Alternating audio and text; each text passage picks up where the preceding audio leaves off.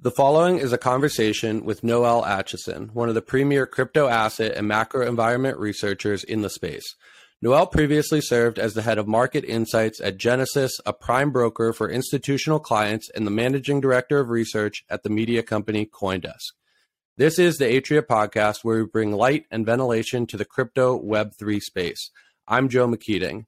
All views expressed on this show are those of the individuals stating them, and nothing on this show is investment advice. Please like and review the Atria podcast wherever you listen to podcasts, as it helps us rank higher and reach a broader audience. Noelle, thanks for joining me. Joe, thank you so much for having me. It's a pleasure to be here with you. So, Noelle, in a recent report, you wrote that 2022 was the year that disbelief in central banks went mainstream. Thought that might be a good place to start. What did you mean by that, and what are the implications? Now, Joe, that's such an interesting topic, and I love it that that's the one you focused on first because it really highlights several things that have been going on. One, the phenomenal change that we have all seen, not just in technology, not just in the economy, but in the way our institutions are perceived. It's uh, also a very interesting segue into the role that crypto has played across the ecosystem and across demographics in teaching us to ask different types of questions. I'll do a slight step back and then we'll carry on with the disbelief that I refer to. And that is, I come from traditional finance many, many years ago. I did work in traditional finance. I thought I understood money. I just moved it around. I conflated money with numbers. And it wasn't until I discovered Bitcoin that I realized I didn't understand money at all. And I know that all of my former colleagues, probably to this day, still don't understand money. We are just, we just assume that what we're told money is, is what it is. We don't ask the questions. Along comes a new tool in the box that works in a way we haven't seen before. And that is challenging these preconceived notions that we have all grown up with, such as what is money, such as what is the role of a central bank, such as what do I want from my regulators, etc. And all of this combined with the, I guess we can say, mismanagement of the inflation buildup, with the reactions to the various crises that we've had so far this century, all of which have led us to a fairly precarious situation. I'm talking to you from Europe, and we are very concerned about having enough heat in winter. And this is in the year 2022, and this just was not supposed to happen.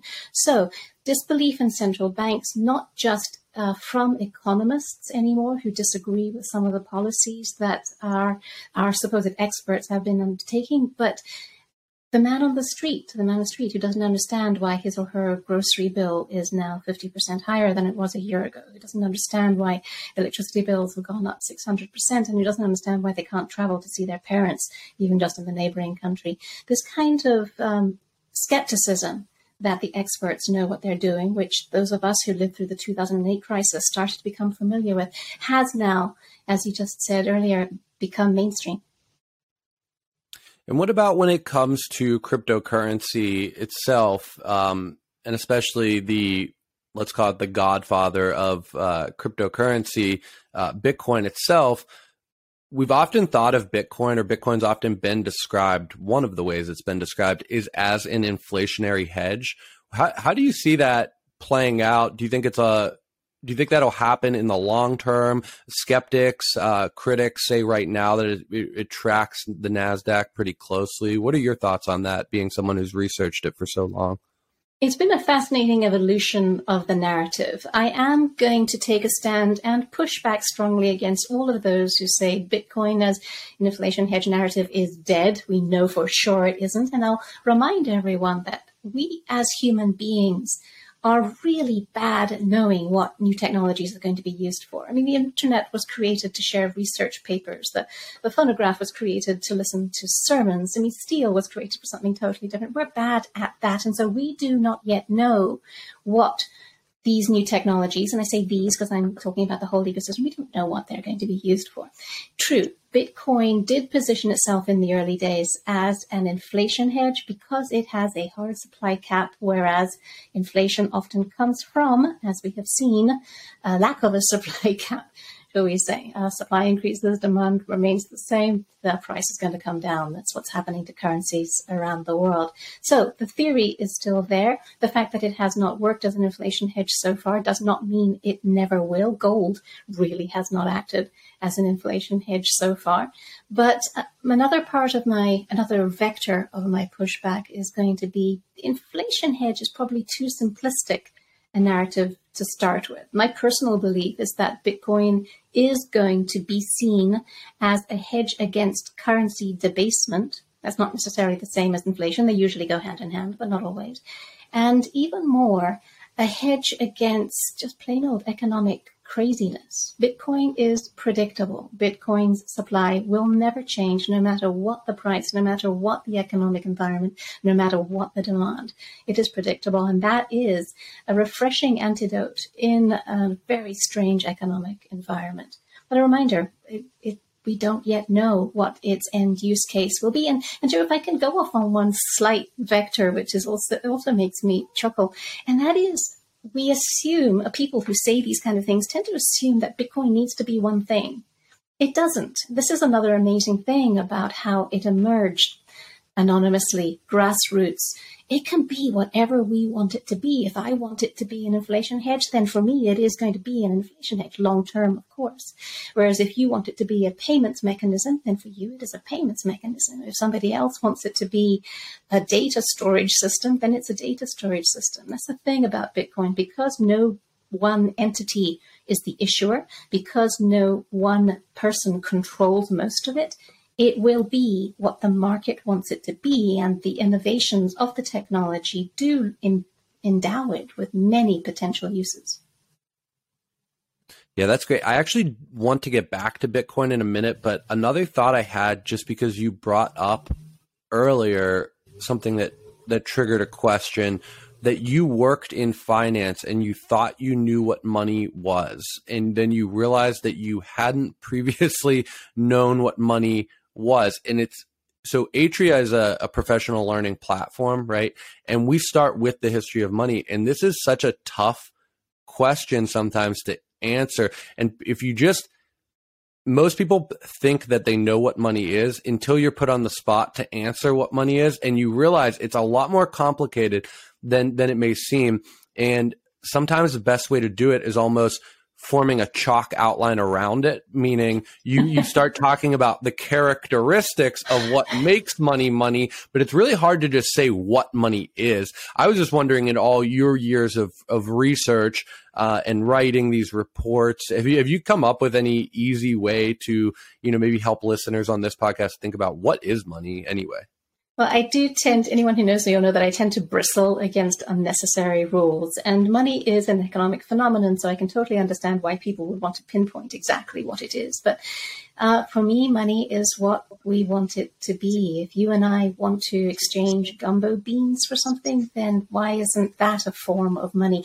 There's also a lot of confusion always between the, def- the difference between money and currency. Currency is an economic tool that I totally get needs a certain definition, an economic definition, but money is a much vaguer concept, really. We, I, I was reading this morning an article, I forget where, about is ETH money? And people will bang on the table and say, no, of course it's not money. But why not? I mean, if you use ETH to buy an NFT, why isn't it money? Sure, it doesn't satisfy the characteristics, but this goes back to what we talked about earlier. Who gave us those rules and why, and do we have to assume that they are the correct ones? Technology has evolved since all of these definitions and rules were created, and so it's time that they evolved as well. I believe money can be what we say it is.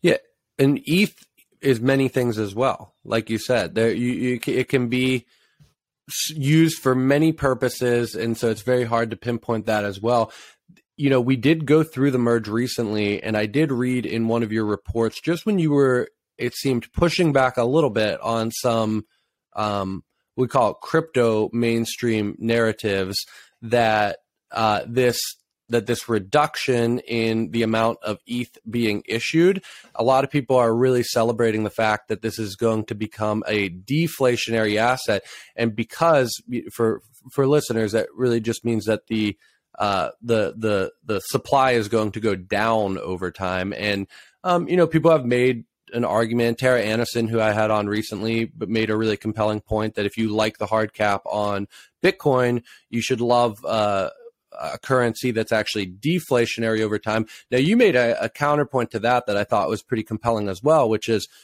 sure you can make that argument, but there still no is no cap. True. And we don't know it's going to be deflationary. I personally think it will end up becoming deflationary. It's not at the moment, except for certain occasional days when the transaction fees do manage to offset the issuance in terms of the ETH that is burned as part of the base fee. But recently that has been very scarce, very rare, because there's just not a lot of transactions going on at the moment, largely because of the bear market, yes, but also because of the growing activity on some of the layer two. They are doing the layer twos, they are doing very well. They are siphoning off transactions from Ethereum. And there's absolutely no reason why that's going to slow down. They're in fact just getting started.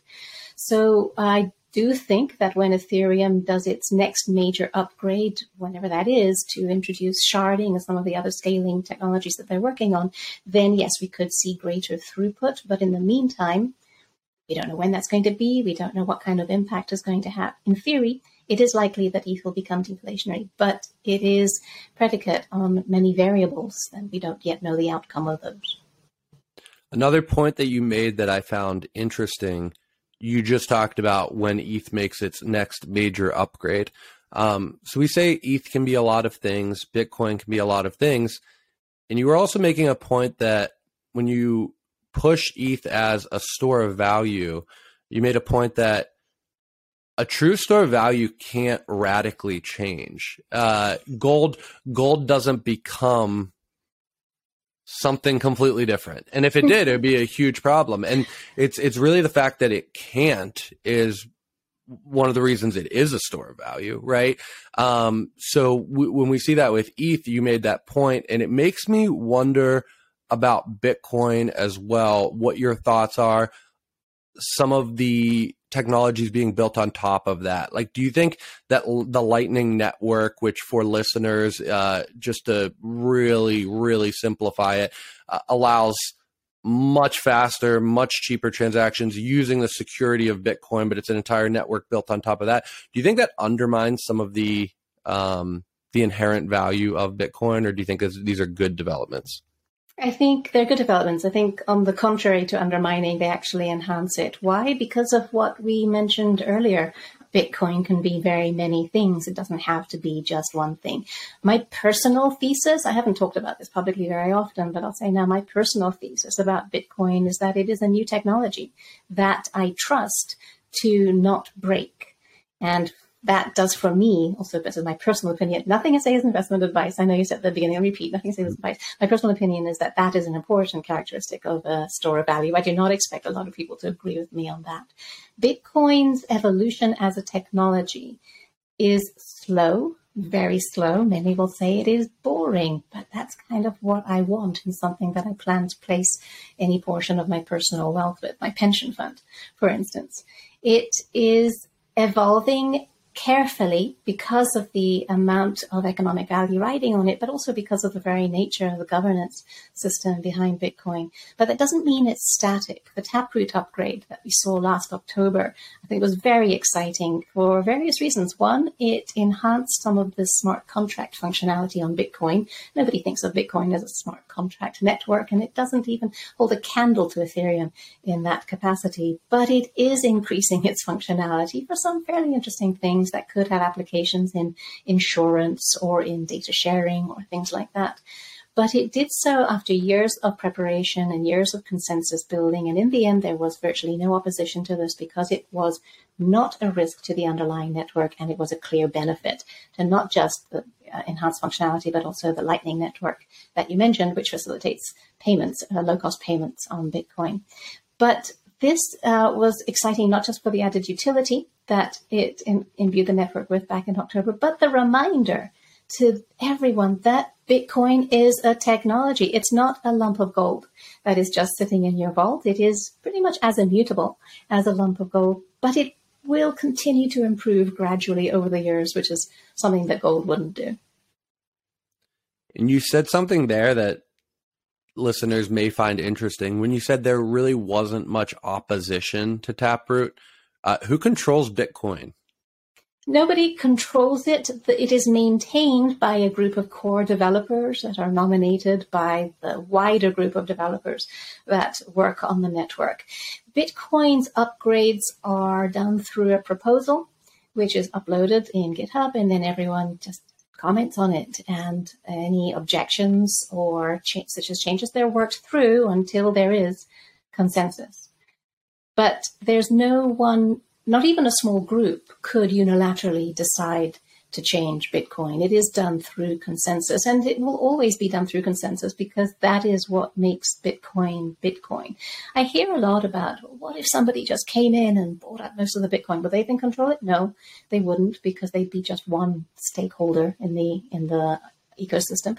What if Bitcoin were to go to proof of stake because the regulators decided that that was the best? Well, it, it wouldn't. It couldn't but it also just wouldn't. Uh, Bitcoin is decentralized, uh, has many different stakeholder groups, and they work in harmony to make sure that its core characteristics will remain intact through time. Should any one group decide to try a change, they're welcome to fork it. That has happened many times in the past, and we have seen that there has yet to be a successful fork, and I say successful in the terms of actually any economic challenge to the network at all.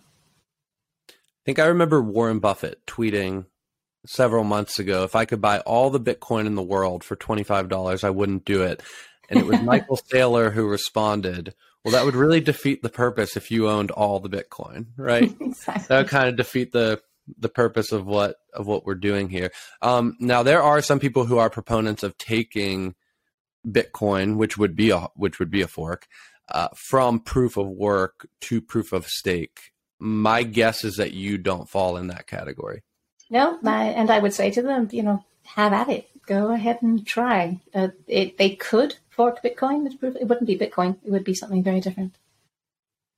And do you think do you think that really only Bitcoin should stay proof of work and some of the others should exp- like would you I shouldn't say should because I know you're going to tell me that that they they're free to do whatever they want. But would your would your preference be that Ethereum? Did you like that Ethereum went to proof of stake? Do you think others should be doing these proof of stakes and proof of history and proof of authority and exploring these others that maybe are not as um, I know there's there's a lot of misinformation about the narrative of how much energy and what, what that means that that Bitcoin is consuming. But is it good that not all of the blockchains are using that consensus mechanism? Definitely, and I love it, Joe, that you're sort of already reading my mind. That's very like it. um, yes, uh, as you said, market freedom is something that I care very much about, and crypto is one of the freest markets I have ever seen. There are no barriers to innovation here. Sure, there's regulation and reg- rules do need to be obeyed. They are there for a reason. But within that, we do have a permissionless innovation ethos going on. And what two thoughts on that, two, two vectors to, to go off on. One is the speed of the innovation, the volume of new ideas that are being tested in real time at scale. We've never been able to do that before. That is a very exciting educational and intellectual development that is going to uh, deliver all sorts of uh, insights that are no doubt going to help the industry evolve going forward, not just crypto as well, but also the merge, the merge that we saw last week where Ethereum transitioned to proof of stake is giving this network now two very large scale examples of two very different consensus algorithms. And I think that is incredibly exciting. Bitcoin should remain proof of work. Ethereum should remain proof of stake. There are all indications that this will be the case. And we observers get to watch how they evolve. Do you imagine a DeFi ecosystem like the one that we see on Ethereum developing on top of Bitcoin? No, I don't. Uh, Ethereum is much better suited for the complex innovation behind some of the DeFi functionalities that we already have and that we haven't even imagined yet. Ethereum has a much more complex programming language. It is going to lend itself to all sorts of permutations of the services we see now. Bitcoin is boring. Bitcoin is simple. That is what makes it secure. And there will be some DeFi on Bitcoin, I believe. but it will not have nearly the complexity and the interconnectivity and the composability that the DeFi ecosystem on Ethereum has. I'm very excited to see what could happen on some of the other blockchains, such as Avalanche, for instance, or some of the smaller ones that are emerging. Near is one I'm starting to look into. And I think there's each one is different. Each one has different characteristics and different advantages. And so DeFi applications can harness those particular advantages depending on what they want to do. What's another area, another area to keep an eye on is the connectivity between the different block, blockchains. Will we have a multi-chain system or will we just have several very large isolated blockchain systems? I don't know the answer to that. It's one of the reasons why watching this kind of experimentation is so fascinating. And going back to what you asked earlier, Joe, different kind of blockchains, different kind of security systems, different kind of centralization parameters. Let's see how it evolves. Yeah, whether we'll have multi-chain, keep having bridges between these, whether we'll come up with a, another solution. Um, sticking on DeFi for a minute, um, especially coming from a background in traditional finance and then having been in the crypto industry for so long, what what are your thoughts on DeFi and what what's the promise of DeFi and uh, what does it offer that traditional finance doesn't? Because people sometimes will still say, if you talk to them about this, I don't really have a problem right now. yes, exactly. I'm happy with my bank. Thank you very much. Mm-hmm. And I totally get that. I am happy with my bank. Thank you very much. And you and I will never need these kinds of services, probably because you and I could exchange value without much of a problem because we happen to be privileged enough to live in areas that have stable and uh, technology, technologically advanced financial systems. But um, so, two answers to that question. One, DeFi is, as its name implies, decentralized finance. It is decentralized. It removes some of the middlemen, and that in itself opens up a whole host of innovations for even traditional finance. For those that are on the fintech side of it who want to try and disintermediate and reduce costs and come up with all sorts of innovative ways to earn yield, DeFi has checked those boxes for sure. It has been successful in that.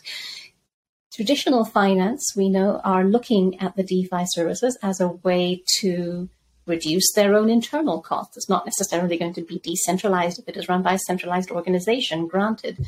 But if it can reduce some of the necessary fact checking or data sharing or even control of centralized uh, intermediaries, then that is going to be a win win, not just for the centralized adopters of some DeFi principles, but also their users. But now, going down to answer number two, DeFi around the world is something that we should be keeping an eye on. It's very early days yet. I mean, the Chainalysis crypto adoption report came out a few days ago and is showing that most of the growth in crypto adoption is coming from emerging, developing economies because they do not have the legacy financial systems to use to fall back on like you and I do. And for them, stablecoins, uh, Bitcoin as a store of value, the DeFi that is emerging on Ethereum are ways to not just save, uh, transact, but also develop some sort of economic activity without needing to go through the rather clunky and expensive permissioned controls that many of these areas require. Now, obviously, the regulators are going to have a lot to say on this. This is another area definitely worth watching. But the fact that it can happen often means it will eventually when things settle down and the innovators realize that this is actually good for economic activity, which is good for everyone. And Noelle, did you grow up or at least spend some of your life in sub Saharan Africa? Is that right? I did, yes. Thanks for asking that. I was born and grew up in Zambia. For those of you who don't know, it's smack in the middle, no coast whatsoever, but a very beautiful country. And that's one of the reasons I fell in love with Bitcoin, Joe. Back in the year 2013, I sold my e-commerce company. I was in traditional finance for many years, as I said. I left that in the year 2000 to set up an e-commerce company in Spain, where I was living at the time. Ran that for 13 years, sold it 2013, and then in 2014, I'm I'm sitting on my parents' sofa in London and I'm trying to catch up on what had been going on in the world when I wasn't paying attention. So uh, fintech is something that definitely had exploded on the scene, and I didn't know much about it. So I'm catching up there. And Bitcoin was mentioned quite often. So I watched a video on Khan Academy. What is Bitcoin? And I got goosebumps because I grew up in Zambia. Just the idea of permissionless payments in a region like that, what it could do for the economy. Obviously, it didn't work out that way. Permissionless payments is a potential use case that has yet to be developed, largely because those of us, most of us who are doing developing, we are in areas where we don't really need that. And there's a competing narrative of store value. But I still believe in the potential of Bitcoin to facilitate all sorts of transactions in areas that do not have the privileges that you and I have. Bitcoin is clunky as a payment system and it is relatively expensive as a payment system, but it is still better than what most of the world has to struggle with.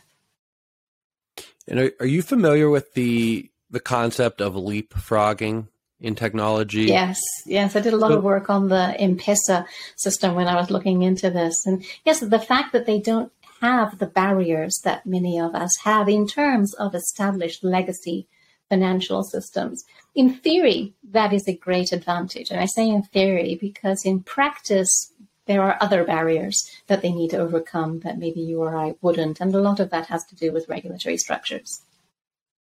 Oh, and internet connection as well. Quite necessary. Absolutely. We, we saw that with mobile devices, yes. where there were certain countries and certain areas in the world where the people there kind of skipped over the PC era and yeah. went straight to mobile phones, these supercomputers in your hand and there's just an interesting phenomenon that can happen that when you skip that era, you come up with use cases that just every setup is different. So if you go PC mobile, you're going to have totally different use cases than the opposite. And I wonder the the same thing if we might see that with uh, cryptocurrencies because uh, as you brought up earlier, especially with an environment as rich and expansive as Ethereum, we really have no idea uh, what people are going to build using this, and we're we're so early. And there's this idea of uh, enabling the future as opposed to trying to foresee everything. But you just open those doorways and you see what who goes through and who wants to build what. And I wonder if we'll see that in, in some parts of the world where we see this leapfrogging effect, even in the uses of cryptocurrency, that no one had thought of that. And it's even more exciting than that, Joe. That was extremely well put and totally 400% agree. But it's even more exciting than that because we've seen, because of the leapfrogging that you talk about, the impact on local economies that access to mobiles can have. And it doesn't have to be a smartphone, it can be any kind of phone. Just the access to mobile, being able to fish in one area and then telephone the catch through to the marketplace so you can pre sell, for instance. And then when, it, when, they, when you are able to perhaps pay via mobile as, as Kenya saw when it uh, launched the M-Pesa system, then that also was a huge kickstart to the economy, another further boost. One issue, though, that we all know with the current web system, the current HTTPS system, and even the ITP system is that there isn't a native way to pay online. You still need to go through banks to be able to pay, or you need to go through the centralized telecommunications companies in the case of M-Pesa. What if there were a decentralized native currency that would enable transactions on a decentralized, seizure resistant, censorship resistant network? That what kind of economies would that unleash in areas where there is relatively low infrastructure, but so much energy, so much human capital, so much human capital actually looking for new ways to transact, to take care of their loved ones, to educate themselves. It's um it it's going to get, as you said, so exciting. It already is very exciting in, in certain areas in the world, all areas of the world, but especially in some of the ones that have been somewhat overlooked by now. But it's just getting started. Did you see that when you were looking into it's M-Pesa, right? Yes, yes, it's the the mobile currency that took off in Kenya, run by Safaricom, which is a subsidiary of Vodafone, but it totally bypassed legacy banks. Um, more people have M-Pesa accounts, obviously, than than they have bank accounts. More people have mobile phones than the bank accounts, and in Kenya ended up being one of the most connected in terms of mobile phones countries in sub-Sahara, largely because it enabled transactions and efficiencies that were not not thought of before. And I read somewhere, and this was a while ago, and it's not fact checked, that something like 70% of the country's GDP at one stage passed through the M Pesa system. We even saw the government issue a government bond on the M-Pesa system, allowing individual savers for the first time to put as much as you know 50 shillings into a government debt. This is a it's not only going to it's not, not only has the potential to open new forms of financing for governments and for businesses and for individuals, but also new forms of saving. And that is that is an economic unlocker right there. So I was vaguely familiar with it before. I have nowhere near the knowledge or understanding you do. Do you know if it's crypto friendly, if they're exploring anything in that direction, or is it Unfortunately, anti- it's not crypto friendly. Unfortunately, they are trying to put up guardrails to prevent some crypto businesses using similar systems and linking with it. This, this um, was a battle earlier on uh, in the crypto in the crypto life cycle. So unfortunately, no, and it's centralized and uh, not therefore ideal, but so much better than what they had. And it is an inkling, an insight into what a similar crypto system could become were the regulatory barriers to lower. Yeah, have you have you seen that at all in in your research? And we'll get off this this topic of M-Pesa in a minute. I'm just curious because uh, you're very knowledgeable about this. Have, have you have you seen instances of seizures and censorship and uh, it's obviously a concern we have in crypto Web3 with any centralized system, but sometimes you see examples where it's actually happening and sometimes it's just a concern. Yes, there was a company, a crypto company in Kenya many years ago that had huge potential in facilitating crypto based payments amongst individuals and also businesses that was linking to the M-Pesa system, and, and they got kicked off because crypto. This was in the early days. Uh, understanding has evolved since then. Uh, BitPesa is still running, but in a different way. It has it has pivoted and is a very run by very smart people. It's um, something that we are likely to see take hold, in my opinion, in the coming years, largely because people are demanding it. There is huge growth of crypto adoption in countries like Kenya, countries like Nigeria that has uh, looked at similar projects. I don't know if you remember, Joe, if you saw this, but I think it was last year. I might be getting my dates mixed up where the central bank issued a statement reminding everyone that there was a ban on cryptocurrency transacting through banks, and, and there were riots in the streets. And I'm perhaps simplifying a bit, but it showed the demand of the younger generations. And let's remember that Africa has the youngest population in the world, just in terms of size and average age the demand from the younger generations that no, we need this, we need this, and eventually the central bank backed down, and the government is looking into perhaps redefining the rules around what can be done. Part of the uh, part the flip side of the rather, I shall say, cumbersome regulatory structure in much of the developing world is that it is also fairly easy to develop economies around the regulatory structure. And that is what we have seen in many areas and what will, in my opinion, eventually become part of the mainstream. And isn't it funny when when there's any authority figure who says, "Don't do this. You can't see this. There is nothing to see here. You're not allowed to." Uh, it just curiosity spikes. And, and absolutely, and, and the more the more that these where is it? Let me have it. yeah, the more the more they push back, the more they say, hey, just a reminder, you're not allowed to do this, is almost like a a trumpet call to go and look look into that. Why why would you not want us to to to know about this? Because there's nothing to see here. And it's especially relevant, Joe, given what you talked about in the opening of our conversation trust in institutions. We talked about mm-hmm. trust in central banks, but let's step back and trust in institutions more broadly.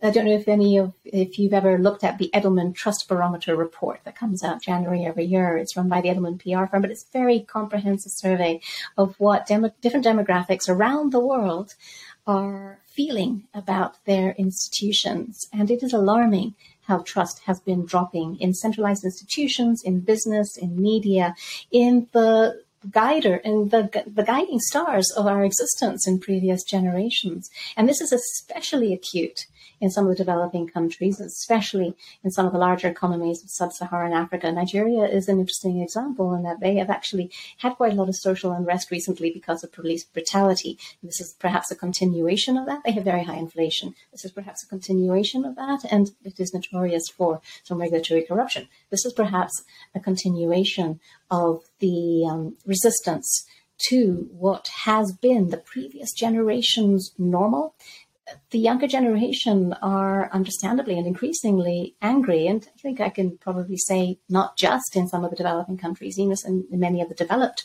countries, the younger generations are extre- increasingly angry at the mess that they think the elder generations have left them. And crypto is not exclusively, but largely a younger person's response to the centralized control that they no longer trust.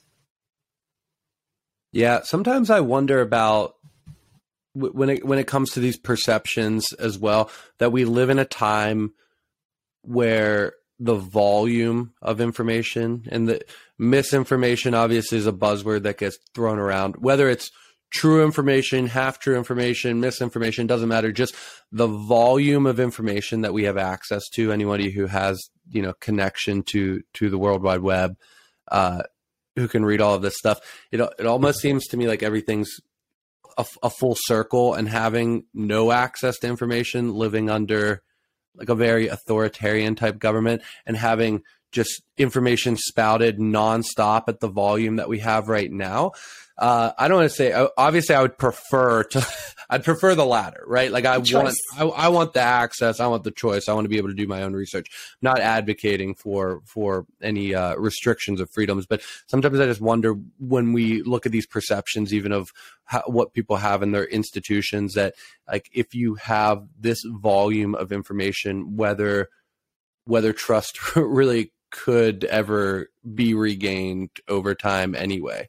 Uh, That's such an amazing question and yeah. so relevant as well because I'm very pro choice, as you know. I'm freedom, uh, especially freedom in terms of markets, freedom in terms of access to information, something I care very much about, but it is fraught with risk. You, as you said, Jones, brilliantly put, we have access to so much information. Compare this to our parents' generation or grandparents' generation, where the newspaper told the one newspaper you got delivered every morning told you what was going on in the world and you believed it. But now we don't. There's no one trusted source of media. And as a result, media is becoming increasingly partisan, but also as a result, more and more of us are looking for our information elsewhere. But that leads to the risk of echo chambers, and we've all fallen into that trap every now and then. It's just so much nicer to only listen to people who we agree with, right? And that is also part of what's happening in terms of the polarization that we mentioned earlier in not just the developing world, but certainly in the developed world as well. But what's the solution? Less choice or just self discipline to try and read a wider range?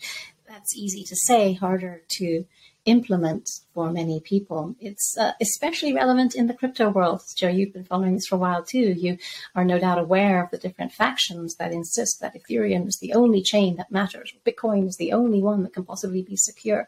And uh, they tend to get very adamant about it. You've often heard crypto referred to as a cult, I am sure. This is a pity because it does dissuade many uh, objectively interested people who just want to learn. It, it, dissuades many of the intellectuals that just want to, you know, bring their grain of sand to the table.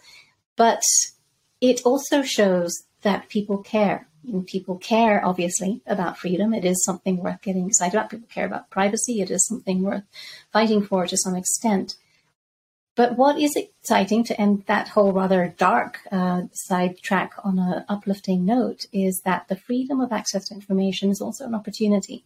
It is an opportunity, and eventually, information does filter through to where it can make the bigger, the biggest impact possible. Well, yeah. Speaking of of the the echo chambers, two thoughts. One, some of this terminology that that exists and that gets thrown around or these phrases um, i'm not really a fan of. And I, the way that i've explained it to people is that i think sometimes when you're forming a community early on there are things that are kind of silly goofy language WAGMI which means we're all going we're all going to make it and friends you know f-r-e-n-s and, and these sorts of things. Early on i think it serves as sort of a glue for a community that otherwise might be pretty fragile and at any point is at risk of getting broken up. And so it serves an important purpose. At a certain point, I think it can start to feel exclusive uh, to new people trying to get in. I think it it certainly seems immature uh, at times. So that's not really as much an echo chamber thought as just a, a culture thought uh, in this space.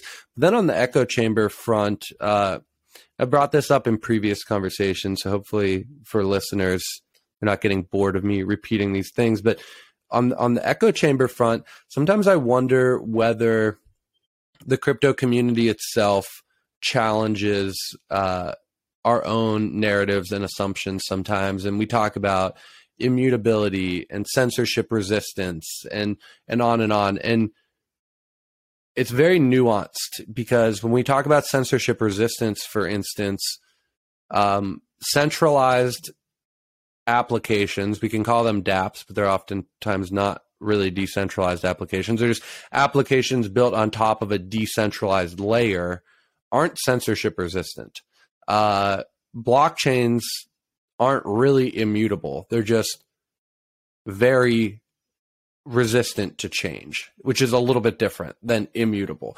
And so we, we when, when people are coming into the space, we we say these things like uh, blockchain's immutable; it can't be changed. Uh, blockchains are censorship resistant. They may be censorship resistant, but if the use cases on top of them aren't, is that disingenuous to put it that way? So kind of a long thought and not as much a question, but do you have anything I love your, You have a very sharp eye for cultural trends. Uh, fascinating observations. On the former, the language, the, the cult-like language that you refer to, the signaling, it's, it's signaling. Mm. Uh, how many people do you follow on Twitter have uh, CryptoPunks as their avatar? It's a type of signaling, but it's not, it's not unique to crypto. People have always done this, and this is actually how language evolves. You know, in high school, school, you and your friends had some code words. I mean, now it would probably be bro. That's probably dating. He's probably moved on now. But there's a, just a code language that makes you part of the in crowd, whatever crowd that may happen to be for you at the time. Professions do the same thing. I, you know, working with traders, totally different language. Working with uh, oil people, totally different language. It is something that human. It's uh, not unique to crypto. It is definitely part of the crypto scene, though. And moving on to your second observation, you're right to highlight that it can do damage, unlike in other in other, uh, well, I, I, say trading probably also. I'll always wonder why the word options means so many different things for something that's actually quite important to be precise about. Anyways, I'm not getting sidetracked on there. Decentralized is one of those words that, as you correctly highlight, we use it as a sort of broad brush without really meaning the word decentralized privacy is another one. What do we mean by these? But going back to what we started with, Joe, questioning these definitions is part of the tools to question these definitions, I should say, is part of the gift that the emergence of crypto into our culture, into our into our minds has has given us. What is decentralized to you? Is decentralized a binary or is it a gradient? Is private a binary or is it a gradient? Is a free market a binary or is it a gradient? And all of these may these questions may sound like semantics, but they're not. They actually do have regulatory implications. Absolutely. And and just one one other example and I don't mean this as too forceful of a criticism because I think I think there's so many intelligent people in this space and people are acting in good faith and trying to think about it correctly, but sometimes I just see these things that to me seem like contradictions. And another one of them is with Bitcoin and Ethereum. And the same people sometimes who say that the Bitcoin energy usage narrative is a complete misunderstanding also celebrate Ethereum cutting down its energy usage by 99.9% celebrating Ethereum cutting down its energy usage is implicitly suggesting that there was a problem with the way that, that Bitcoin was doing it and Ethereum doing it previously, which was very similar to the way that Bitcoin is doing it. So, uh, just sometimes on these on these uh, on these contradictions, I feel like sometimes it, it gives ammunition to uh, to people who don't want the best for this space or don't want any of this to go anywhere. But uh, yeah, that's I'll a good point. I mean, one one comment I'm hearing quite a lot now is that now that we have Ethereum on proof of stake and consuming, you know, 99% less energy, what are they going to criticize next? Kind of thing. But it does highlight the confusion around this that energy consumption is a problem in the first place. I mean, energy is a sign of energy use is progress And more energy use is more progress. And something like Bitcoin, it's energy agnostic. So assuming that it consumes too much energy, you've heard this, I've heard this. What does too much mean, first of all? Too much compared to what? What is enough energy in book? But also, it assumes that energy is a zero sum game, which we all know it isn't. Not all energy is non renewable, uh, quite the contrary. And one thing we also know, because we have seen many exam- successful examples of this, is that Bitcoin mining is an economic incentive to the development of renewable sources, unlike any other that we have seen so far, in my opinion, because it is the only large consumer, large industrial consumer that is mobile, relatively mobile, uh, can go to the sources of the energy uh, generation, and it can be switched on and off with relative ease. So all of these are economic incentives to the development of new types of renewable energy, new sources, new generators. On Ethereum, uh, it consuming much less energy. That's fantastic. I, am not sure it, it, needs to be a contradiction. It, it, often is, in the ways you cite it for sure, but it doesn't need to be. I think it's great that Ethereum is using less energy. Fantastic. But for me, and Ethereum was never about the security. Ethereum's uh, security algorithm now is very different, and get into the debate as to whether proof of stake can ever be a secure proof of work, let's just acknowledge that there are trade offs. I think few people will deny that there are some trade offs, and it's up to every single investor and users of these networks to decide whether these trade offs are worth it. I, I like Bitcoin and I like Ethereum for different reasons. For me, Bitcoin needs to be proof of work and it needs to consume a lot of energy because that is what keeps the network secure. This does not have to be contaminating. And Ethereum, fantastic that it consumes less energy, that it's cheaper to use, that it can be more decentralized in terms of its validators, etc., etc. Different type of network entirely. So Noelle, I'm actually going to pivot a little bit here, um, just because I think listeners could really benefit from hearing your thoughts on stablecoins, if that's something you're comfortable talking about. Um, would you break down your views on on stable coins? What are they? Why are they important? Are you a big believer in them? Uh, are some better than worse, or are some better than others? I should say. I kind of break it down for people that the algorithmic, as we saw, are clearly we yeah. we all knew that the most dangerous. Yes so. to all of the above is basically the answer. Uh, stable coins, for the listeners who aren't familiar with the concept, is a crypto asset, a blockchain based asset that is linked to the value of another asset. Now, uh, you mentioned earlier, uh, Joe, that definitions can be problematic and vocabulary can be problematic, and I'll throw stablecoins in the problematic hat. Stable compared to what? Exactly. We're going to say a stablecoin that is linked to the dollar. Well, the dollar's not exactly been stable recently, has it? Uh, so stable compared to what? However, let's just go with the established term because it's easier. Stable coins are linked to another asset.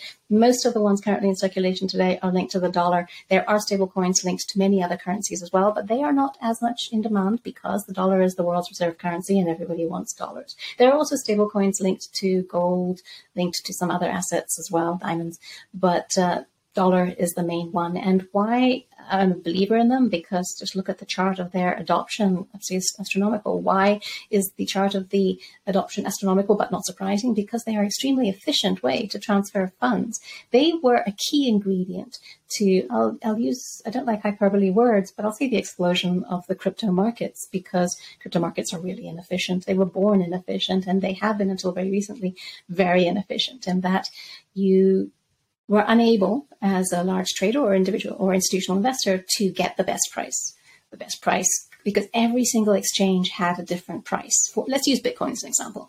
Every single exchange trading Bitcoin had different prices. They were trading themselves. There wasn't a consolidated tape like there is with traditional assets. And so you, as a fund manager, you were unable to get the best price for your clients. This is something that fund managers really are not happy with, understandably, and sometimes their mandates prohibit this.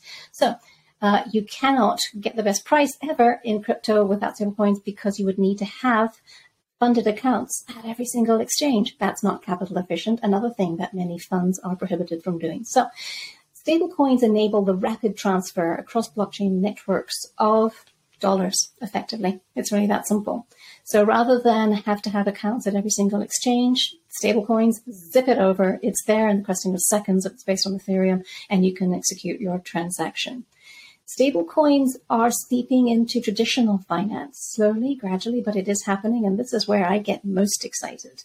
They are an efficient way to transfer funds. Banks are recognizing this. Some banks are experimenting, have experimented with internal stablecoins that can be used amongst their clients for cross border payments. Very efficient, fast, and cheap. This will this is being explored by governments around the world. There are something like 66 central bank digital currency experiments, pilots going on at the moment. Will we see central bank digital currencies in the wild? Yes, I, am certain that we will within a few years.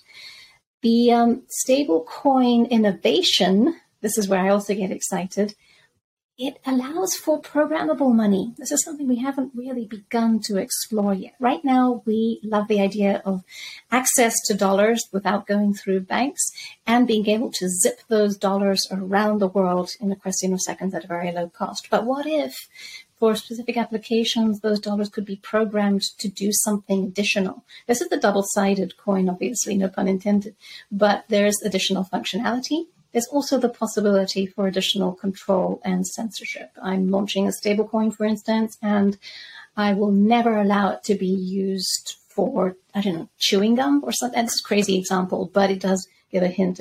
The programmable money sounds like a great innovation. I believe it is, but yet again, something to keep an eye on.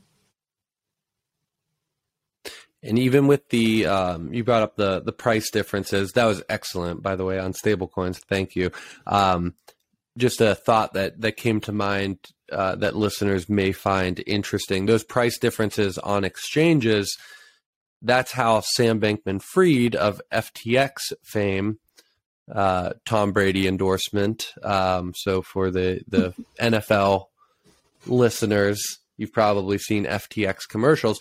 That's how he made a lot of his money before launching FTX. Was just arbitrage trades on on different exchanges. So if you find a price difference in Bitcoin, uh, you can kind of make up make up that difference and and make a whole lot of money. Um, on blockchains themselves, something I've not talked to any other guests about, just thought of because when we talk about blockchains, I feel like we're almost always talking about public blockchains. Do you see a future when you brought up maybe that use case with banks that you were talking about would be an example of a private or permissioned blockchain? Do you see uh, a future for those, or do you think it's kind of a contradiction in and of itself to have a private blockchain? You're leaving the benefits of the blockchain on the table when it's private. I do see a future for those, and it's an excellent question. Because curiously, funnily enough, there does seem to be a growing interest in them now with some projects that we're seeing float across our screens. They were a very big thing 2016, 2017 uh, went quiet because of the questions that you have raised. Who on earth wants an internal blockchain? That's a contradiction. You don't need a database works just fine. Thank you very much. But we're starting to see, uh, even back then, I remember thinking it's a question of time. Right now, back then, uh, back then being just a couple of years ago, they were not ideal for internal uses because blockchains are expensive blockchains are fairly clunky. It's a relatively new technology still, and because it's a new technology, there aren't that there aren't enough developers to go around. Blockchain developers relatively expensive. So uh, whereas you know SQL, it's there, people know how to use it, and it serves the function. But but it's a very big but. The tides are turning on that. One, blockchains are becoming cheaper, more plug and play, even on the internal varieties. Two, there is growing awareness of the need for data protection. We've all read about the data silo hacks where personal data is suddenly out there in the wild. This is, people don't realize how vulnerable our personal information is and how vulnerable that makes us to all sorts of impersonations and financial fraud. But we do know that blockchains are a technology with a different type of data storage mechanism. And this is something that we know many companies are starting to look at.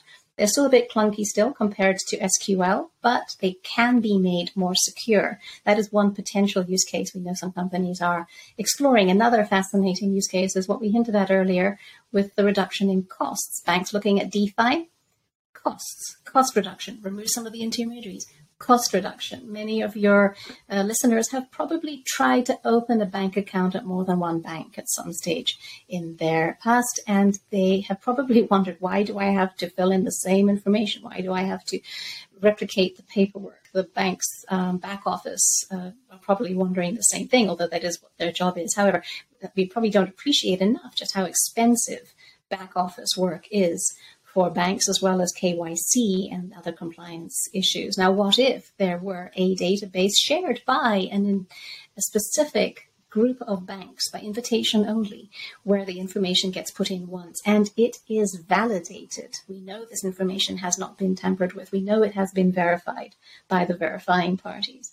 Just imagine the cost savings for banks on having access to an internal network with immutable, transparent, verifiable data, transparent only to network participants. As an internal blockchain, it's not open to the public, but it is going to reduce costs. And let's face it, we all want our banks to survive. And if they can reduce costs, hopefully they'll pass some of those savings on to us, which particularly in this economic environment would be very welcome.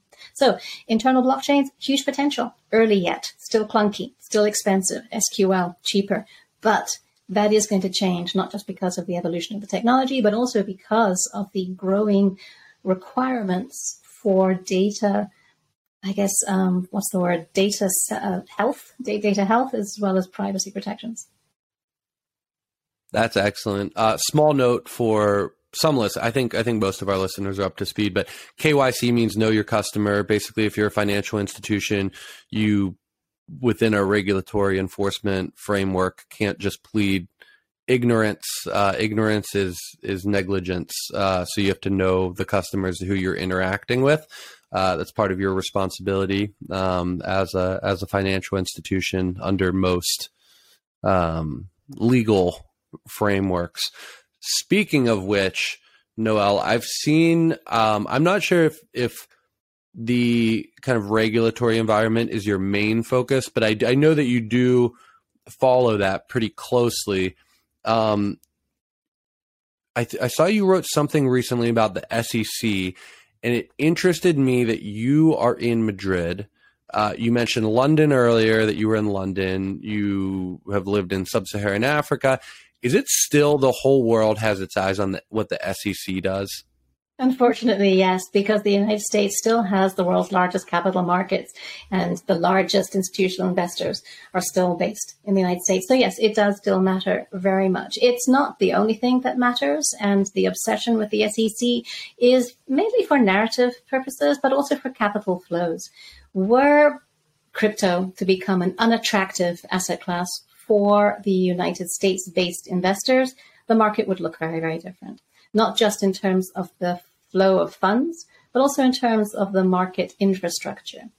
We, and I say we, the global crypto audience here, very much care what happens in the US on the regulatory front around crypto because of the legitimacy that the participation of large US institutions gives the whole market, which benefits investors from absolutely everywhere, but also for what we can learn about the evolving nature of regulation. I personally, on the philosophical front, find it fascinating. And obviously, I am not a lawyer. There are many people much smarter than me on these topics. But I'm in Europe, as we mentioned earlier. I'm talking to you from Spain, part of the European Union, which is a collection of fragmented capital markets with a common monetary system. And that in itself is really kind of mind blowing. And yet, we in Europe have managed to come up with the first I would say large scale, I wouldn't say global, I would say large scale framework for crypto regulation. The world's third largest economy is the European Union. We have come up with a framework for crypto regulation. The United States is very far away from that. The United States is a very different base from which it is starting. It is a collection not of individual countries, but of individual states, each of which has its own money transmitting law, um, rules, but uh, has a uni- uh, unified capital markets rules.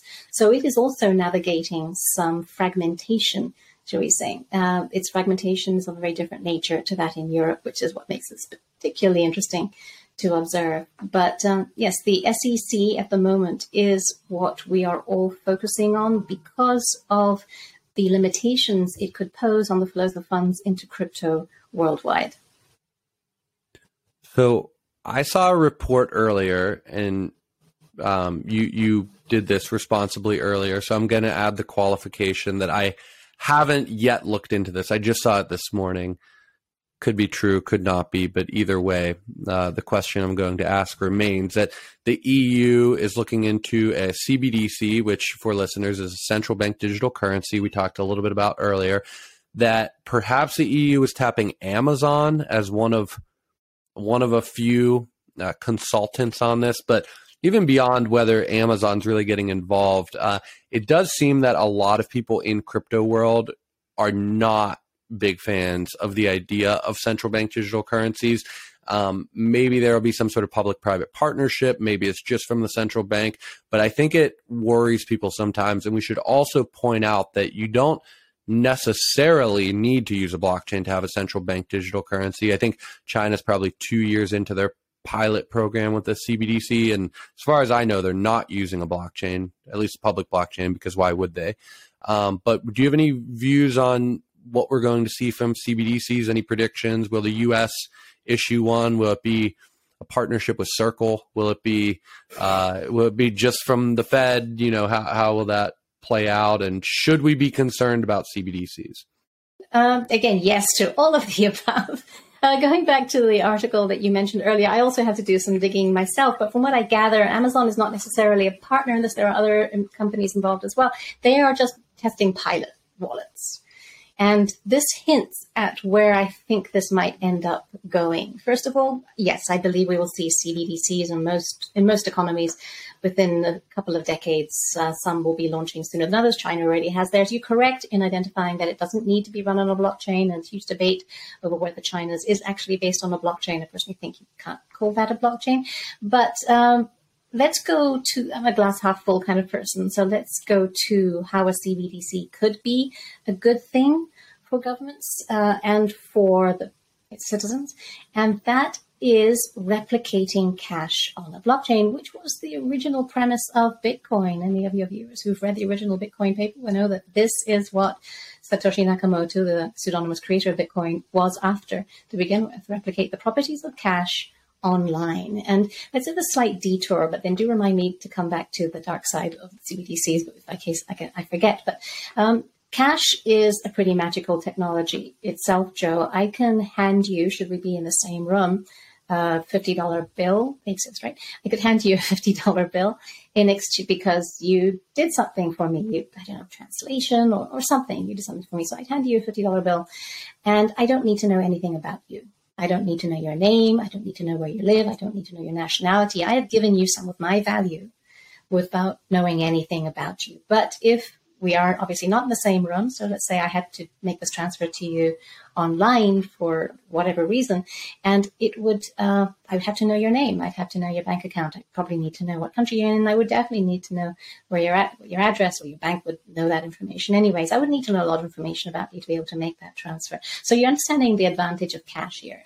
Cash preserves privacy. Online transfers don't also in the bank i would need to ask permission of my bank to make that transfer to you and the bank would record that and report it if necessary. So, privacy cash, not privacy online, but our world is online. Our world is going digital. So, how can we replicate the potential privacy of cash online? Crypto assets are one way that that could be done. And the individual choices that the governments exploring CBDCs will make will very much depend on their political philosophies. My hope is that if there is a US CBDC, it will be a privacy preserving one because that is part of the American way. That is an opportunity also for the United States to flex its soft power, its influence around the world and say, see, we do care about you, the individual, and your privacy. This is the upside. Another upside to CBDCs, and then I will go on to a perhaps a more realistic take. The other upside to CBDCs is that should they become the norm, we will all have to have wallets in our phones, digital wallets. And just think of all of the services that can be layered on top of that. And that is the interesting part of what the, UE, the EU experiment with Amazon is saying. They're starting to experiment about other services that could become part of this. And cryptocurrencies could well be part of those add-on services as well. If we all have a digital wallet, Why aren't we transacting in Dogecoin or Bored Apes or anything like that? Now, the dark side is privacy, and this is something that I care very much about, obviously, and anything that runs online controlled by a government is obviously going to be subject to some sort of surveillance because this is going to make the government's life so much easier. Why wouldn't they, right? If they can, why wouldn't they? My hope, going back to something slightly more optimistic, is that governments will implement a, a way in which transactions are anonymous, but the aggregate data can be harnessed by governments to improve their services, to have more real time information about the price of used cars, to get ahead of inflation curves, to understand some underdeveloped areas that might need help before they become a national issue, etc. So CBDCs are going to happen. They have good side and bad side. I am fearful of the bad side. I am hopeful that we will also see some positive innovation and also clear definition of our basic rights emerge from these discussions. Yeah, wow. What a you kind of covered it all there. Um, a lot of different angles and um, it seems like the inevitable future. We have so many countries looking into CBDCs right now. So, um, but Noelle, to wrap up the conversation, um, maybe you could leave us with a little bit about what your journey in crypto has been like and uh, outside of our conversation, because I'm not afraid to be cliche, you know, what advice would you maybe give someone who's not in crypto right now who just doesn't know how to get involved really and how to break into this industry? Do you have any advice? Learn about it. That's the number one advice. Very simple one. Learn about it. And I often get asked, where do I learn about it? There's so much information, as you mentioned earlier, Joe. CoinDesk is the leading media resource. Start there, follow the headlines. They have very good explainers.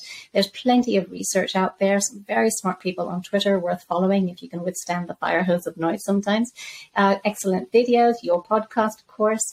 And uh, there are many others as well. It's just so much great information that by diving in and playing and you know pulling on some threads, you'll find information, format, and, and tone that resonates with you. My journey started at the beginning of 2014 on my parents' sofa in London, where I watched that comic. I started researching, researching, researching. I wanted to learn more. I wanted to understand. This just felt different. It felt exciting. I hadn't been so excited about anything in a very long time. And then I started writing. Writing is how I learn. So I started writing a blog. I started uh, teaching also some blockchain, go figure. I barely knew in it myself, but I was asked to teach at one of the business schools here.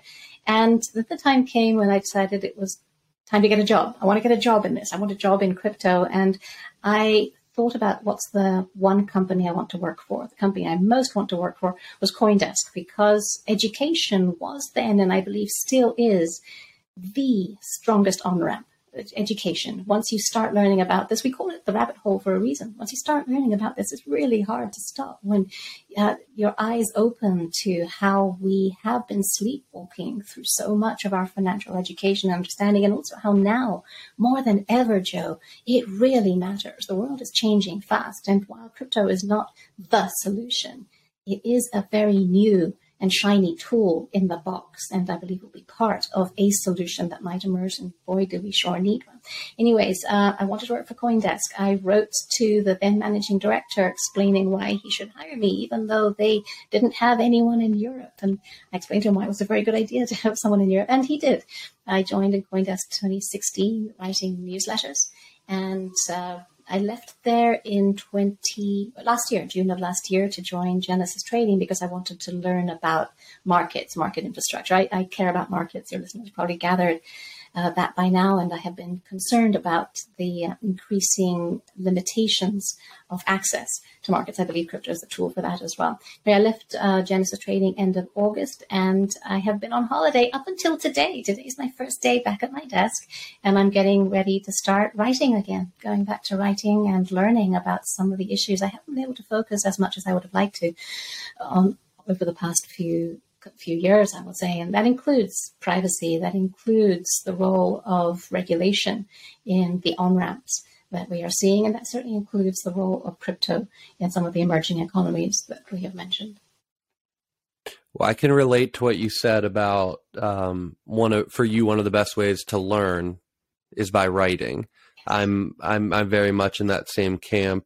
and um, uh, the the the posts that Noelle writes are some of the best out there. So we encourage all of our listeners to follow Noelle on LinkedIn at Thank Noelle you, Acheson. That's A C H E S O N. And Noelle, is there anywhere else that listeners can follow you, or, or would you prefer uh, LinkedIn as your primary? Um, thank you so much for that plug, Joe. I really appreciate it. Uh, LinkedIn, and I'm going to try and post more often there now that I'm back. And also Twitter, uh, Noelle in Madrid, at Noelle in Madrid. Awesome. Well, there's been such an excellent conversation, Noelle, and I appreciate you joining the Atria podcast. Joe, thank you so much for having me. It's been so much fun talking to you. I really love your the the lens through which you are seeing this uh, rapidly evolving industry because you bring in so many different disciplines.